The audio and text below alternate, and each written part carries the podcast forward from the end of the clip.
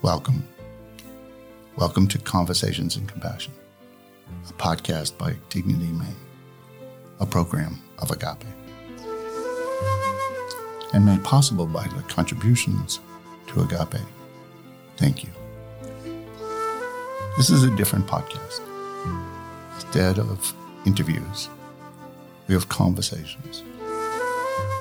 This is my attempt to demonstrate examples what I call compassionate conversation. Through these conversations, I hope to address the discord in our families, in our communities, and in ourselves.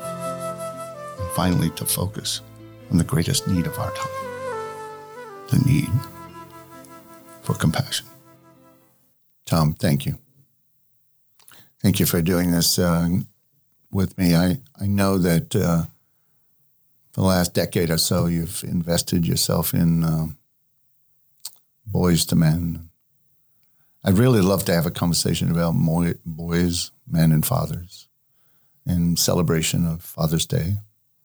Uh, and just your perspective of what you've learned, what you've seen, what you've heard as you've been sort of sitting as the president, but also just engaged in this process? Yeah, it's an interesting time in our lives. Um, as I was saying earlier, um, you and I go back 25, 30 years when I was a new father. And um, so it's, it's, a, it's been an interesting journey. And, uh, and now that I've been involved um, for quite some time as chair of the board for Maine Boys to Men, now actually just transitioning off, um, it's sort of an inflection point for me to sort of think about things a little bit differently and and with new experiences. So it's uh, yeah, it's an interesting opportunity to have this conversation. So I thank you. Well, you said something beautiful. You you know, as I re- reflect, as I step away uh, at this point in my life, uh, I'm curious about some of those things you reflect upon.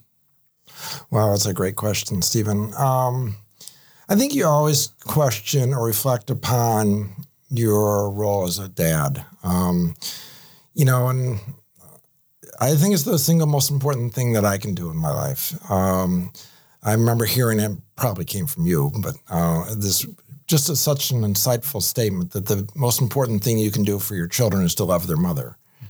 You know, and I and I think that's really critical, but it's probably not enough. Um, and so, you know, now that I'm stepping off the board from Maine Boys to Men, it's given me an opportunity to, um, you know, reflect on my role as a parent, my role as a husband, my role as a father, uh, and my role in leading the organization of Maine Boys to Men to trying to increase the awareness that boys are struggling um, mm. and women are paying the price for it. And so, you know, the mission for Maine Boys to Men is not to necessarily make boys better because that's not the problem. The problem is the culture that we create. Um, and I know you and I have had conversations in the past, but you know, I, like a lot of uh, men, grew up in a pretty toxic culture of of demeaning women. You know, whether it was my dad inadvertently, you know, or uh, coaches or brothers or friends who just said, you know, don't be a girl, don't be a sissy, and and and the implication, at least I thought, Stephen, was that don't be sensitive, don't be thoughtful, don't be kind, don't be compassionate. And so hopefully that message is changing. And that's something that I feel like I've been committed to for quite some time, um, not only as a dad, but also in Maine Boys to Men, uh, in trying to educate men and develop boys into men that are healthy emotionally and intellectually and in every which way. You, you've uh, you could see the cultural context of the messages and how powerful they were and how they just keep going from generation to generation, creating this toxicity, and particularly in relationships. Uh, relationships between men and men, between men and women in our culture. And uh, you, have been invested in that, uh, trying to shift that to say that men are compassionate, men exactly. are of heart, men are of generosity, uh, of empathy. They are, yeah, and and again, I may have been you that told me this, but I just think it's so true. Is that you just need to be more of who you are. you know, and that you are basically a good, kind, compassionate, caring person. And you've got to sort of um, shut out those messages that you need to be something other than that. And it's just, it just breaks my heart to see the messages that are being uh, spoken or being conveyed to boys, you know, as early as and we we're starting to do training and we've been trained in high school for quite some time and now we've seen the need in middle school but we were getting requests now from schools to start in elementary school mm-hmm. where these messages are just you know infiltrating these kids at a younger and younger age whether it's through the schools or whether it's through coaches or whether it's through media or uh, the violence that is perpetrated and, and just in films is just so devastating and so destructive yeah, and there's uh, there's an evolution of, of, felt sense. So the the violence of uh, movies and the violence of in the community has actually gotten loud, louder um, in an effort to impact people. That they're looking for that kind of felt sense of, ooh, this is higher, right? And so it it leads into more violence. I think if I understand what you're saying, is you're, spot on. Is they have to increase, keep increasing the volume mm. because there's so many messages out there that the only way to get your attention is to be more violent or be louder. Uh, yeah, for that for that movie to sell, or for that book to sell, or for it's got to be more sexual. It's got to be more violent. It's got to be more toxic, and then it, it, it evokes something in somebody. And and you're trying as as an organization, but also as a man, just in the world, to sort of let's question that, mm-hmm. push back. Yeah. Yeah. And that we don't have to accept that. Um, yeah. Um, there's so much work that's being done in this area. And unfortunately, there's so much more work to be done. Um, and it's just, it breaks my heart to see what kind of progress we've made and to think that our organization, Maine Boys to Men, will never be out of business. I mean, in a perfect world, we're put out of business, you know, because we're not needed. But, you know, we're getting calls and requests for uh, training from literally all over the world. Um, there was an article in The Guardian a couple years ago um, about Maine Boys to Men. As a result of that article, and partly from other things that we've been doing, we've gotten requests from as far away as South Korea, South Africa, Germany. Uh, India's reached out to us, not to mention all parts of the country. And so, you know, for all the work that we're doing, the the demand for this work is is just unsatiated. It's just it's it's greater and greater all the time, which is just it breaks my heart because you think that we're making progress, and we probably are, and it's probably a little bit of pulling back the bed covers, and you're you're you're not seeing necessarily more violence. There's not necessarily more violence. You're just being aware that there's more violence, um, and there's there's more of a less there's less of an acceptance of it, which is a good thing. Well, you can feel there's both going on. You can feel there's more violence going on. There's more uh, toxicity in, in, in, in all aspects of our lives, and then there are fathers investing more time in their children's lives. They're showing up more. They know that there's something about the relationship that really matters. I hope so.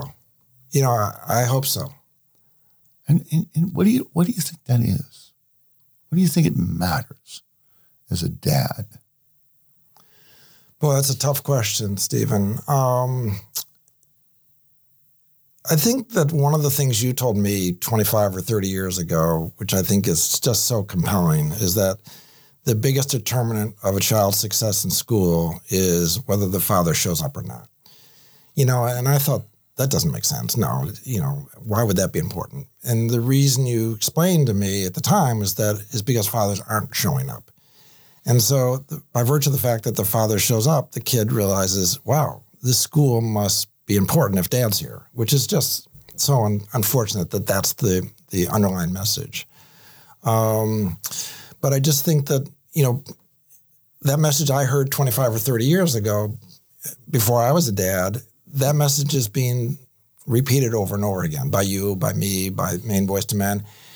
And, and unfortunately, the toxic, toxicity um, of male violence is so pervasive that, that, created the Me Too movement that there's just an increased awareness of the importance that men play in in developing healthy children. And and it's not the the mother's responsibility, it's the dad's responsibility, if not equally, possibly even more so, if not only equally, possibly more so. So I think that there's some in I want to hope, Stephen, that there's some increased awareness on behalf of fathers. And I think it's because of people like you that are getting that message out on a more regular basis that is eventually going to be heard. You know, and and hopefully Maine Boys to Men is part of that message in getting the message to um, kids in school that it's not okay to be dis- disrespectful to women or to girls, and that you have to treat people differently, kindly, more compassionate, more thought. I love the you know just more kindly, more compassionate, more thoughtfulness. And there's a there's a real huge dilemma here, isn't there? Because these messages keep coming. They actually get stronger. And you have this message of compassion. It's an education. How do we sustain it? How do we even begin to sustain it? Because education, four hour workshop, an eight hour workshop, actually shows to have very little impact against the wave, if you will, the tsunami the, the, of, of this message that says that as a man, you don't matter, that you're not lovable, and that the world is not to be trusted. Yeah, you know, I don't know how you sustain it other than just keep putting one foot in front of the other and trying to do more education, more training. But you're you're spot on that two hour workshop or a six hour workshop isn't going to make a big difference. But I think that if you keep putting one foot in front of the other and keep doing that training, and it becomes part of the culture of the school that these kids are in, that the, I mean, one of my big pushes is to do more work around coaches mm. um, because I know growing up um, playing sports, I really listen to my coaches. And, and again, as I mentioned earlier, is like I was brought up in the culture of don't be a girl, don't be a sissy, don't be a wuss, you know. And if we can, you know, kids really look up to their coaches. I think they look up to their teachers, but they really look up to their coaches. They're the mentors, the leaders. And so if we can change that culture, um, and and maybe it's hard to change the culture for the kids themselves, but if we can change the message that the adults are giving to the kids, you know, um, I remember hearing that you know somebody was walking along a beach throwing back clams into the ocean, and somebody said, "Why are you even bothering? There's gazillions of clams, and it doesn't make a difference." And the guy said, "Well, it makes a difference for that one clam." You know, so it is a frustrating experience because you don't always feel like you're making as much of a difference as you like. But the alternative is to not to try.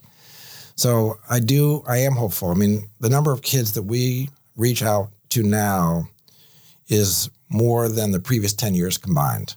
Mm. So, mm.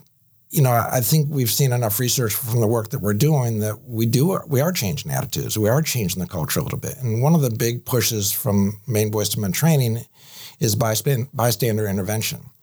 So it's not just changing your attitude, but giving boys and men the courage to step in where they see an environment that's not that, that is toxic, that is not healthy. And it's hard, it, but it's all you can do, you know, and just one step at a time, and and um, and trying to make a difference where you can.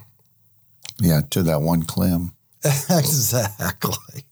exactly. So, so there's a you, you talked about coaching and athletics and that kind of thing, and and and that young boys, uh, because we're talking about boys, men, and fathers, uh, you know, look up to their coaches.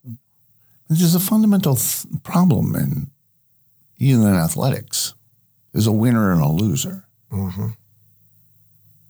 And that somehow you're celebrated if you're a winner.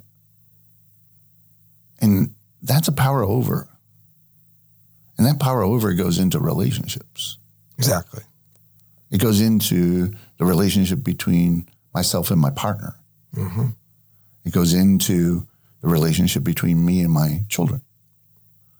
I mean, what do we, I mean, fundamentally, we put emphasis on things that are actually increasing power over.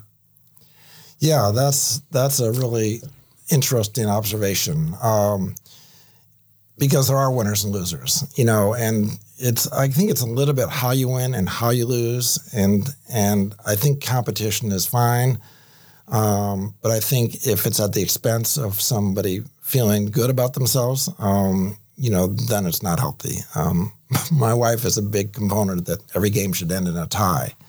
You know, and I think, well, I wasn't raised that way, and I'm not sure necessarily it has to be that way. But I remember reading a study somewhere that said, you know, when schools compete against each other, they create more toxicity, more competitiveness, more hurt. But if they can work together, um, so like if two schools can work together on a project, then they tone down that competitiveness and they pick up the, the cooperation. Um, so yeah, I, and that becomes the focus. In, you know, right now, all the dominant process is around that winning and losing. And as your sweet wife would say, there is no, there are very few ties. Exactly. And there's very few places where there's a collaboration going on. You know, there that even even the classroom is not edu- is, is not collaborative. It's grades. And grades means something else. That means something else. That's all about power. Will exactly creating more competitiveness, more I'm better than, you're worse than. Yeah, and and we have some pretty horrible stats when it comes to boys, to men, to fathers. Horrible. I mean, we filled up prisons. Absolutely. Ninety-five percent of the people sitting in prison in the United States, and that growing. That population is growing.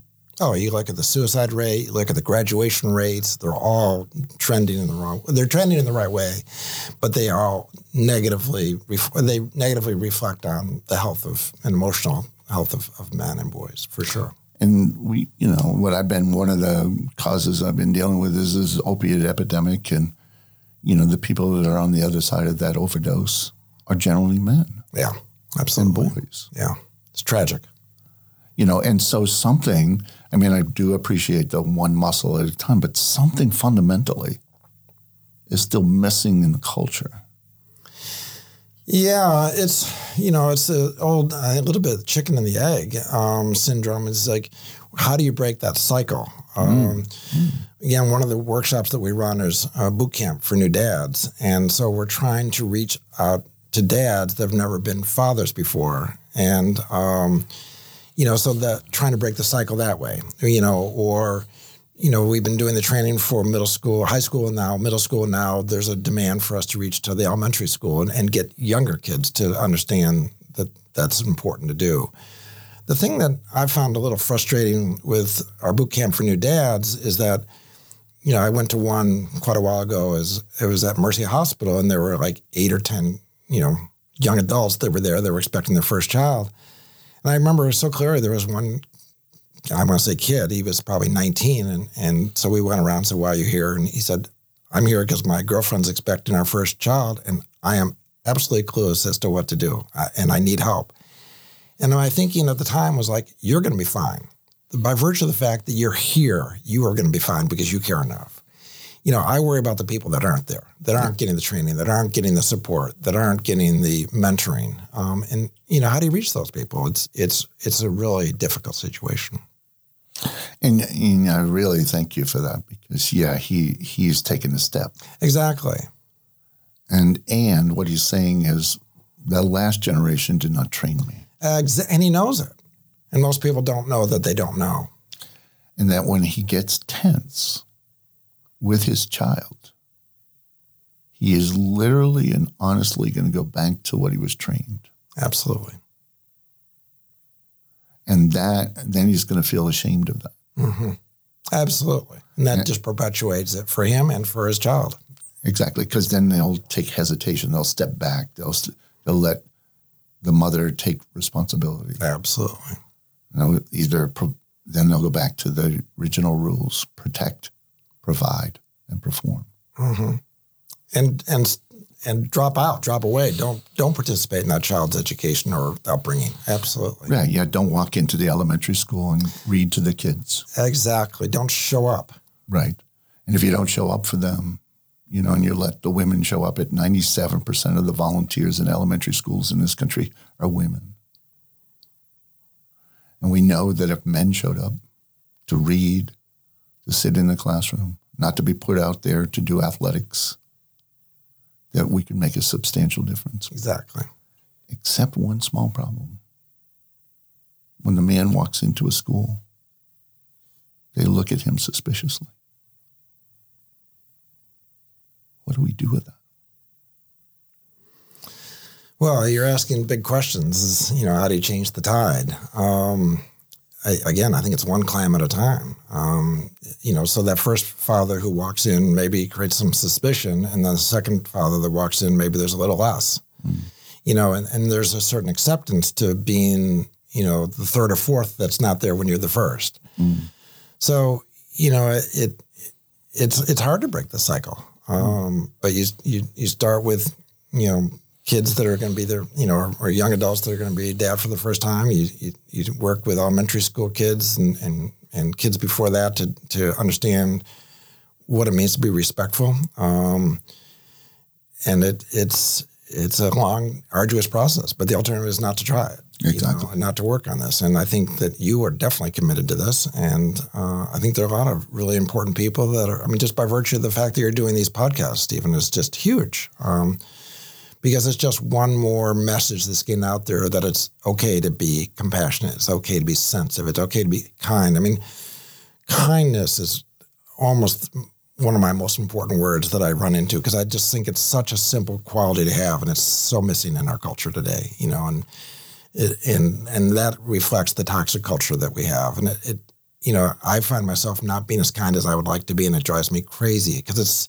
it's it's contagious. If I'm a little kinder, whether I'm driving my car or standing in line, it it has a pervasive impact on the people that I'm around. Because mm-hmm. um, I know I'm impacted by by kindness from other people, and it's so simple and something that everybody can do. Just be a little kinder everywhere. It's not asking for too much. And and if men are kinder to the other boys in their lives, as fathers, but also just as men. They're teaching kindness. Absolutely. There's something about not teaching people to be kind, but being kind. Absolutely. And being yeah. kind to yourself too, you know, and being more forgiving, more compassionate towards yourself. Because I think, you know, people are in need of self kindness, of self acceptance. Um, and I think once you start feeling a little bit about, better about yourself, it's easier to be a little kinder to others, a little bit more compassionate, a little bit more caring, to show up more often. Yeah, I really appreciate that. You know, those things, self compassion, and self kindness. and and I've always thought about like, how do you get there if you grew up in a world it was highly competitive, it was win lose, it was a be independent, don't feel, don't trust you know, which are the messages that you that you're trying to deal with. Mm-hmm. You know, and and if you leak out of that, that somebody will come along and judge you harshly. Mm-hmm. That you're being a sissy, mm-hmm. or that worse and even more worse, you're gay. Mm-hmm. Mm-hmm. You know that that there's a name calling, um, or there's an eye shift, or there's something that says you're out of the box, you're out of the man box. And you're just trying very hard to create an organization that says there's more to life than the man box. Mm-hmm. And and you're uh, you're frozen with we can teach, but how do we actually do it? How do we move it from awareness into action? Because there's a giant gap there. There's a giant gap. Yeah. Um, I think if you can change the paradigm so that being kind is more accepted, mm. then people will be more likely to be kind. Um, you know, I think that a lot of people, a lot of men don't inherently feel good about themselves, you know, and so I remember growing up thinking that I was less than because I let my friends treat me that way, or with my daughters that um, they were made fun of in school. And, and, my message to them is that's not reflective of you; it's reflective of them. Mm, mm. You know, and so um, I think if you can change, and obviously it's a it's a it's a tidal wave shift. It's um, that so that people feel better about themselves, then winning is less important. Um, being dominant is less important because they're not getting those um, strong messages from the outside. They're getting them from the inside. But you know, how do you get people to feel better about themselves? And um, I think it really comes down to parents, in this case, particularly men, spending more time with their kids. And it doesn't have to be doing much of anything; it can be just sitting with them. But I, I think that if if parents, if parent, if if dads can spend a little bit more time with their kid every day, then those kids grow up, both sons and daughters, feeling a little bit better about themselves. And I think if they feel a little bit better about themselves, they're not as competitive, they're not as likely to be harmful to others. They're a little less. Um, they're a little less inclined to be hurtful to others uh, and to themselves. You know, um, but you know that's your life's mission. You mm-hmm. know, and and no, there's nothing more important than than I think people feeling better about themselves because I think that will be reflective in how they treat others. I really love the you know the the simplicity of kind attention, empathetic attention to you to the children, to the boys in this world is the way we can shift just a little bit. Yeah, it's not that complicated. It's not easy. But I mean, I know myself as as much as I try to be the best parent I can, I need to spend more time with my kids. You know, I just came from a conversation with my 24 year old daughter who uh, shares your birthday, as you well know. Yes. And just spending, you know, some time with her and truly listening, it's not the naturally easy thing to do. It it takes some patience, it takes some attentiveness that that you have to work on. So it's not hard. I mean, it's not. I don't know. It's it's, it's not complicated, but it is hard.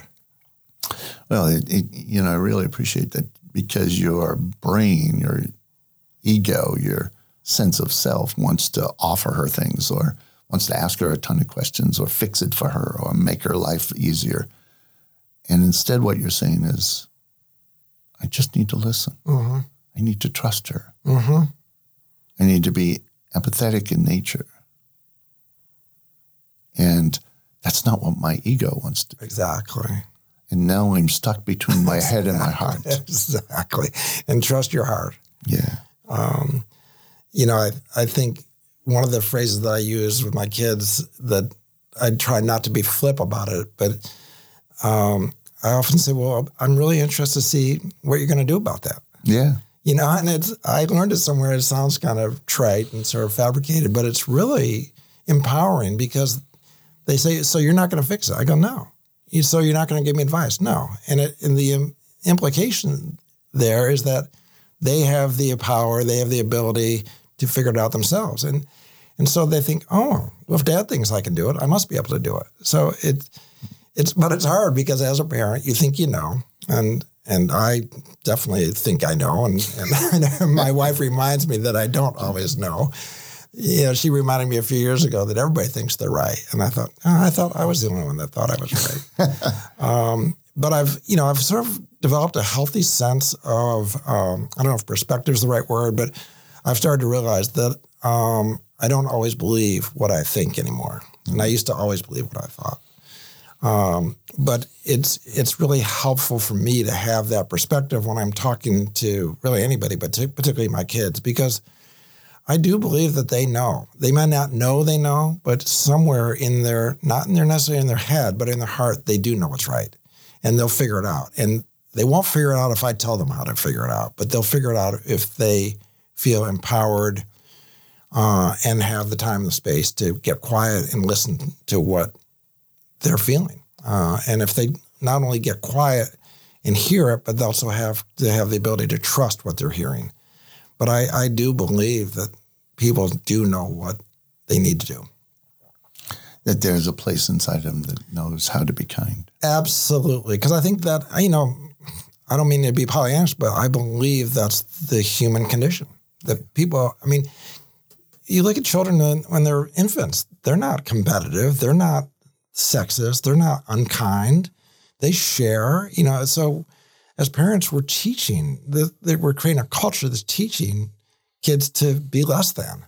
And it's so unfortunate because they have all the potential in the world to be, you know, fully functioning, healthy, uh, kind people. And I and I loved when you said, you know, I don't want to be flippant, but the question really is, what are you going to do with it? Right. Because what it says is, I trust your inner wisdom. Absolutely, Stephen. And if I trust that, then I'm saying that you are full. Absolutely. And then I don't have to worry about whether you are kind to yourself because you're full. Exactly. And that as a father or as a, a man in the culture that's trying to help boys and men become good fathers or become good mentors for good coaches, you're trying to say always, I don't know. Exactly. You know. Yeah. and it's so empowering. Well, it says, I believe in you. Absolutely. And that's what you were trying to say to that 19 year old when you were sitting in the room on in the in the um, Mercy Hospital. right in the Mercy Hospital was that you know you're here. Absolutely. There's a piece of wisdom here. He cares. He He, cares enough to show up because he cares enough for his unborn child or for his girlfriend, the mother of his of his child. Um, And it was so uplifting on one level because he was there asking for help, but it was so discouraging, as I mentioned, because there were only eight people in the room. Right. You know, where are the other eight thousand? You know, kids. You know, or young adults having having kids for the first time, and and that's the challenge. And that's where we'll probably end this Sounds good. in the challenge. Thank you so so much for Thank this. you, Stephen. I very much enjoyed it. I really appreciate that as you move off that you at least have this podcast as a reflection. I know. Hopefully, it's going to be edited to my satisfaction. But I got all the, you know, things that I should have said, didn't say, or did say. Thank you so so much and and ha- happy Father's Day. Thank you. You as well. Thank you for listening to today's conversation. And I hope you enjoyed it. If you like what you hear, please consider subscribing to Apple Podcasts, Spotify, or wherever else you find your podcasts. I'd like to give a heartfelt thanks to all the contributors to Agape Inc. for their support in making this podcast possible. If you care to join us, please go to dignitymaine.com to get involved. Thank you. Thank you again for being here and take good care.